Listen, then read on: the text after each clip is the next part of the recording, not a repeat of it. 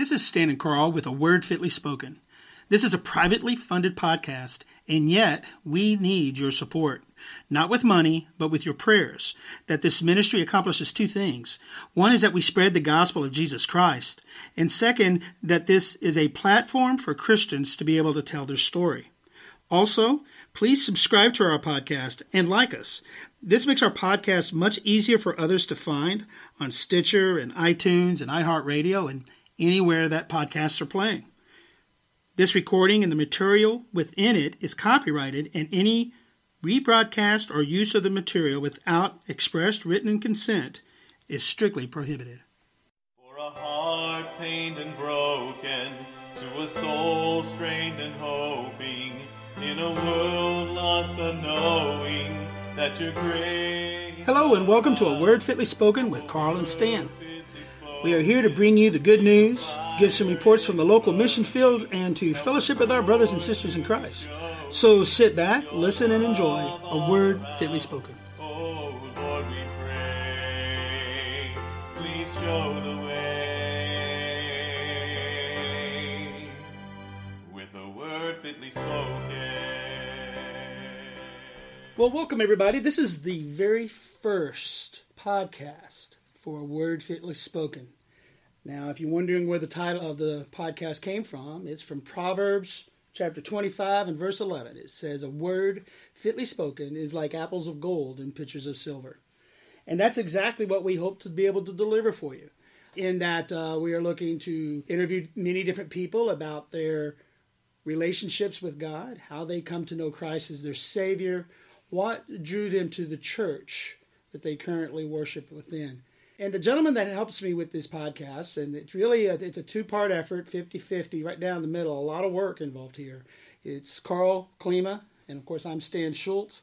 And um, today, what we want to do is to give you an idea of why we're doing the podcast, and give you a little bit of background on ourselves, our personal testimonies, so that we can get those out there. So, Carl, tell me, when did you first come to Christ? Well, I was seven years old. I was going to Calvary Baptist Church in Oak Ridge, Tennessee. Ah, Guess what song was playing for the invitation? just as I am. Just as oh, I you know it, brother. Yeah, it's a. Baptist church in the South. That's what they do. And uh, something through that song actually, you know, reached out to me and pulled out to me. And I know that was the Holy Spirit calling me. Absolutely. And I turned to mom. I said, "You know what? I'm ready." You know, and she's like, "Okay, let's go." Oh, that's fantastic. So we went down, and uh, I gave my heart to Jesus. And uh, I had this terrible fear of water, so I did not get baptized immediately. Oh, okay. Um, I uh, put that off for a few years until I felt I was ready Okay. to be baptized because I don't know, water just scared me. I don't know why. That's why you didn't take a bath until you were 22. Right, right. Okay. Yeah. well, 25. But okay, there you go. no. wow. So anyway, that's you know when I came to to Christ, um, I, I started moving away from God. Um, you know, you have that high mountaintop experience, and you tell everybody, and then you know it, it fades, and you start being and Getting back again. into the world. right back the into the world. world. Yeah. Um, so you know, I I was fine for a few years because you know elementary school, you know, you're you're pretty good. You know, you've got other kids; they all go to church too. And but then you know, you get to junior high and high school, Mm-hmm. and then you have all the world influences and the things you get into that you probably shouldn't be getting into. exactly. We all went there. And you know, I went through a lot of a lot of things that I shouldn't have been in, and even by the time I got married, I was still. You know, I was going to church and things, you know, but it was kind of a rut, and I got Right. stuck in that. Yeah. And when when we went to the Emmaus walk, everything turned around for me. Yes. It's a totally different. I see the world totally differently now. it was such a spiritual uplifting moment. I agree with you, and you and I went through that experience together. And for the listeners out there, we will explain more about Emmaus on a later podcast. But essentially, it's an organization where uh, a group of men or a group of women will get together and work to rekindle that that spirit, so that you feel that that joy of your salvation fill your soul and just get you all revved up to get back out there and to bear fruit for the Lord. And honestly, Carl, uh, I was invited and I had invited you and uh, so that we could go and share that moment together. And I'm glad we did. Yeah, me too. Uh, it, it, it drew us closer as friends, you know, and uh, quite frankly, um, Carl is one of my accountability partners. He's one of those that helps keep me uh, straight. He knows where I'm going to fail, and he'll smack me in the back of the head and help me along. And I do the same for him, and it's really helped our Christian walk. And in all honesty, this podcast would not exist today if it weren't for those first steps we took on that Right. Emmaus walk. Absolutely. And it's just been a wonderful thing. And your family has been blessed by this. Oh, yes. Yeah, oh, wonderful, Yeah. fa- wonderful family. They they see changes in me that uh, Yeah. they didn't see before. So Right. Explain to me why we're doing these podcasts. What what what has uh, motivated you to take part in this and to move this forward? Uh, I think this is an easy way for me to help promote the gospel to people. Right. I I have trouble speaking to people, but if somebody at work brings it up to me, I will certainly talk about it. Right. But you know, out in out in the world, you know, I can't just cold walk up to somebody and say, "Hey, do you know Jesus?" Right. Because I think that's I think that's hard, and I think it might it's hard for people to hear too. It sometimes. is, and and that is that can be a difficult conversation. And we most definitely in future podcasts are going to talk about how do you approach someone about Christ? How do you bring Christ into the conversations so that you can plant those seeds and bear fruit for for the Lord? So, what led you and your family to choose Winds Baptist Church as your church home? looking back across my life, I can see the places where God has guided where I have been. You know, when I'm living in it, I don't necessarily see it, but I can certainly look back on it and say, Oh yeah, there's no way that I could have handled that. right.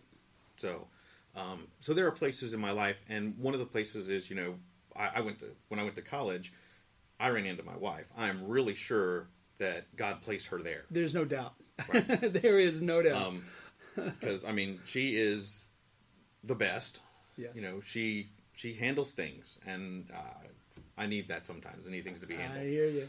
God gives us what we need to make us better. You're one person when you're with her. Then that's that comes through. Right. So when we moved to Richmond, you know, uh, we you know started looking for a church. You know, we visited her church a few few times and uh, visited other churches, and we landed at a church um, where uh, I felt like I needed to be, but I don't know that I should have been there really. The church was kind of stagnant, and it wasn't really going anywhere. You know, everything uh, on Sunday morning felt like you know uh, God wants you to feel good. That, that's what it felt like. Yeah, kind of a joy boy thing. kind of, yeah Yeah. um, it didn't feel m- much evangelistic. And eventually, there were some changes in the church that uh, kind of pushed my wife and I to start looking at other churches. Right. So, you know, we visited a whole lot of churches, and there are some good churches in this area. But you know, we visited Winds, and we kept coming back to Winds a few times. And I'm going to say this, and it, it's everybody else seems to say it. It feels like home. There you go. I know it, it does sound cliche, but my goodness, it's so true. It, it feels like it's the right place. It Really is. This is home. And uh, I wouldn't have met you had I not been coming here. Right. That's true. Yeah. So you know, I sing in the choir, and Yeah. you know, I hang out with you, and Yeah. You've You know. done security before. a few other little bit. things. um, so so that's how we ended up here at, at Winds. Yeah, Um, okay. And the people here just really just make you feel welcome. They really do. And your kids are actually a part of the choirs. Uh, I think uh, you have three daughters. Yes, Amelia's in Masterpiece Kids now. Right. She used to be a little lamb. That's right. She's and graduated. Lauren is in Set Apart, and Kate used to be in Set Apart, but she's graduated out. That's right. Yeah. Well, thank you for sharing your story. So Stan, how about you tell me about when you came to Christ? Well, my my story is a it can be very long winded, but I promised you that I would keep it as short as possible. Well, I grew up in Arkansas. Uh, I was born and raised there on a farm, actually, uh, and lived there until I graduated high school and I got off the farm as fast as I could. But I came to Christ in uh, accepted Jesus Christ as my Savior on July third, nineteen seventy six. One day before the Fourth of July on the bicentennial. That's and it makes it easy for me to remember. Maybe that's why I don't know. But I worked on that farm. Uh, the family we were just dirt poor. I mean, dirt poor. Uh, the most expensive thing I owned was an old field radio that I kept by my bed. But uh, I worked out in cotton fields and hay fields and picked a lot of tomatoes. And I would always work with the same crews. And there was these two elderly black gentlemen that I used to work with out in the fields. Uh, it was uh, Moonlight Joe and Lester. And Moonlight Joe, he's got an interesting name. It's interesting how he got his name, uh, and I really shouldn't talk about it too much because it does have to do with moonshine, you know. So it's one of those kind of things. But Moonlight Joe was just a great man. We were working out in the cotton fields, and if you know anything about working out in cotton fields, they're, I mean, it's hot down there in Arkansas in the Delta land. You're hunched over, you're carrying a big bag, and you're pulling cotton out of these pods as carefully as you can because the pods are really sharp and they'll cut at your fingers. And I'm out there, I'm, I'm 11 years old, and I'm just complaining with every pull. But the two guys, uh, Lester was on one side, Moonlight Joe was on the other. And uh, these guys were in their 70s at this time, somewhere around there.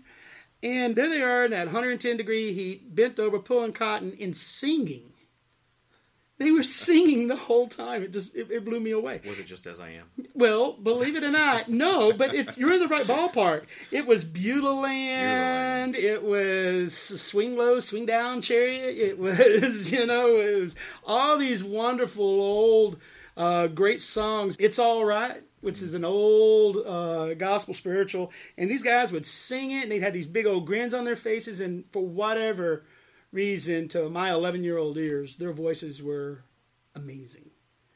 And they always had a smile on their face. Lunchtime came, and there were some old black walnut trees that kind of stood, uh, like kind of in the middle of the field, and they had them stretching across, and we would go there and sit under the shade trees and everything and eat our lunch. And I asked those guys what was Beulah Land and what do you mean about uh, Rock of Ages? I, I, don't I don't get that. Tell me tell me what that's all about. And you know, what's this circle that's not going to be broken, you know, all these wonderful things. And those guys proceeded to tell me about Jesus Christ. And I could not get that out of my head. Why would anybody care about me, especially the son of the creator of the entire universe? I couldn't grasp that because I'm just a dirty, poor, barefoot country boy. I couldn't grasp that. It didn't make sense to me. And I remember going home that evening, uh, and I went instead of going to my home. Actually, I went over to my grandpa's house, and he was sitting on the front porch as he usually was there. It, you know, did in the evenings. And I went over and I sat down next to him, and I started telling him about what Moonlight Joe and Lester said, and uh, I asked him if any of that was true, and my grandpa said absolutely, and he proceeded to tell me the rest of the story. And I accepted Christ that day on the front porch of that old farmhouse. And I remember I remember getting up off my knees after my grandpa helped me say that prayer. And I remember looking out across that pasture, which I had done a thousand times before. It was like it was the first time I ever saw it. It was beautiful.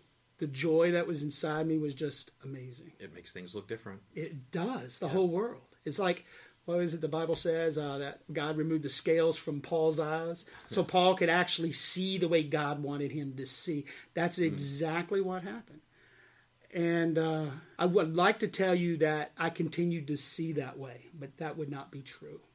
Uh, I got just like you. I got went back into the world and kind of made my mistakes and all of these things. And years would go by. I'd uh, go out, try to make my living, and you know, make something of myself. I had a have a family um, and all these things. And my kids were in their early teens when I finally woke up.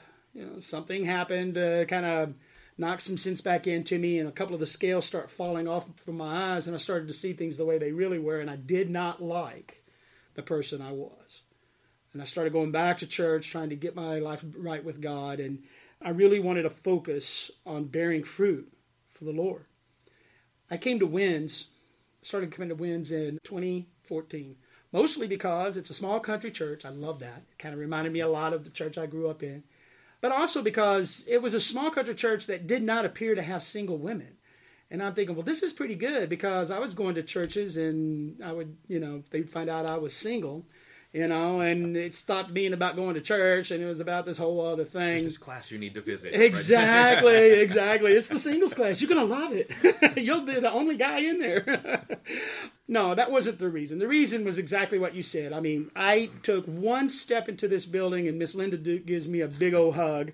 And when I, when she finally let loose, there was Joel Sutton. He grabbed my hand. He said, "Come with me. I got a Sunday school class for you." I didn't have to ask. They were there, big grins, caring, just made you feel like you were a part of it all. And that has never changed. If anything, it's just got it gets sweeter and and just the relationships grow deeper and my fellowship with these folks just it just gets stronger and stronger with every moment that we, we get a chance to spend together. About three years ago, I started uh, teaching. I started to teach the um, Seekers class. In all honesty, it was the teaching of the Seekers class and this dream that I had that kind of led me to the idea of us putting this podcast together. So, in my Seekers class, I have a class of just incredible lifetime Christians, folks who have just lifetime worth of experiences and uh, that they have that they're willing to share and they're eager to get that out. I got to notice that the in, in talking with them, quite a few of them not only did they want to tell their story, they would also let me know how difficult it is to find an opportunity to tell their story. Because in this today's culture no one really wants to listen anymore. Uh, unfortunately it seems like here in the united states a person gets to a certain age and they cease to have any value or worth to the general society as a whole. And they're put on shelves or they're stuck in homes or they're just basically set aside as a fond memory but seen of no no worth and that's simply not true as a matter of fact their life experiences and um, and the stories that they have to tell those are the lessons we all need to be listening to to help us avoid some of the pitfalls that we experience in our lives. And I realize that there needs to be a way, a platform for which we all have an opportunity to go to so that we can tell our stories, get that out there, because it's our stories that help us help others, help us bear fruit, that gives us that chance to plant those seeds that we've all been instructed to go out and do, right? So, with that, some things come from that. One of the people in my class was Dean Martin. Now, Dean and I talked about this for quite some time, and the end result for Dean was he wrote a book. You know, it's a small book, but it's his and it's a story of his life, and it's his, it's his message. He found a way to get his message out there. He said, "You know what? I'm not going on a shelf. I'm not going to be shut up. I do have something to offer, and here it is." And I love the man for that. You know, we have other people in there. Miss Linda, she will tell anybody and everybody just how much she loves the Lord. You know, um, Russ White, all these different people there that are in the class will be more than happy to tell you about their experiences with God. I want to give them a chance to get that out there. And this podcast started to come into bloom. But the other reason why I was motivated so much to get this done had to do with this dream. And it was a recurring dream. And as a matter of fact, I just had it again about a week or, week or so ago when I was on the road. I, I can't seem to shake it. But the, in the dream, I'm walking down this road and there's a gentleman standing next to me. And I turn to him and he says, I'm going to help you see. And then I look out on this busy city street and I see all these people. And above everybody's heads, there's a cross. Now, the crosses are different sizes, uh, but the crosses are either black or they're white. And they're all these different sizes. And I'm like trying to figure out what's going on. And the white ones or obviously those the very few white ones that you would see those are the ones that had accepted christ and the black ones are the ones who have yet to experience that salvation and the shorter the cross the closer they were to death that's what the that's what the dream was the tall crosses had a lot of life left but the short crosses very little life left and i in my dream i see somebody come by and the cross is so small you can barely see it and it's black and i I run up and I, I start getting in their face and yelling, You need to accept Christ. You need to accept Jesus as your Savior. You need to. And then I usually wake up at that point and I'm sweating and I'm shaking and and I'm realizing that no, I I can't see the cross above the person's head. I don't know the condition of their soul. But I do know that every single one of those people, they need to know what Jesus has done for them and what He's done for me, what He's done for you. I feel this desire that's started to just swell up. I cannot control. I have to get it out there. So it's my prayer that through this podcast, we can get these testimonies and these amazing stories out there so that it will change lives and lead people to Jesus. Oh Lord,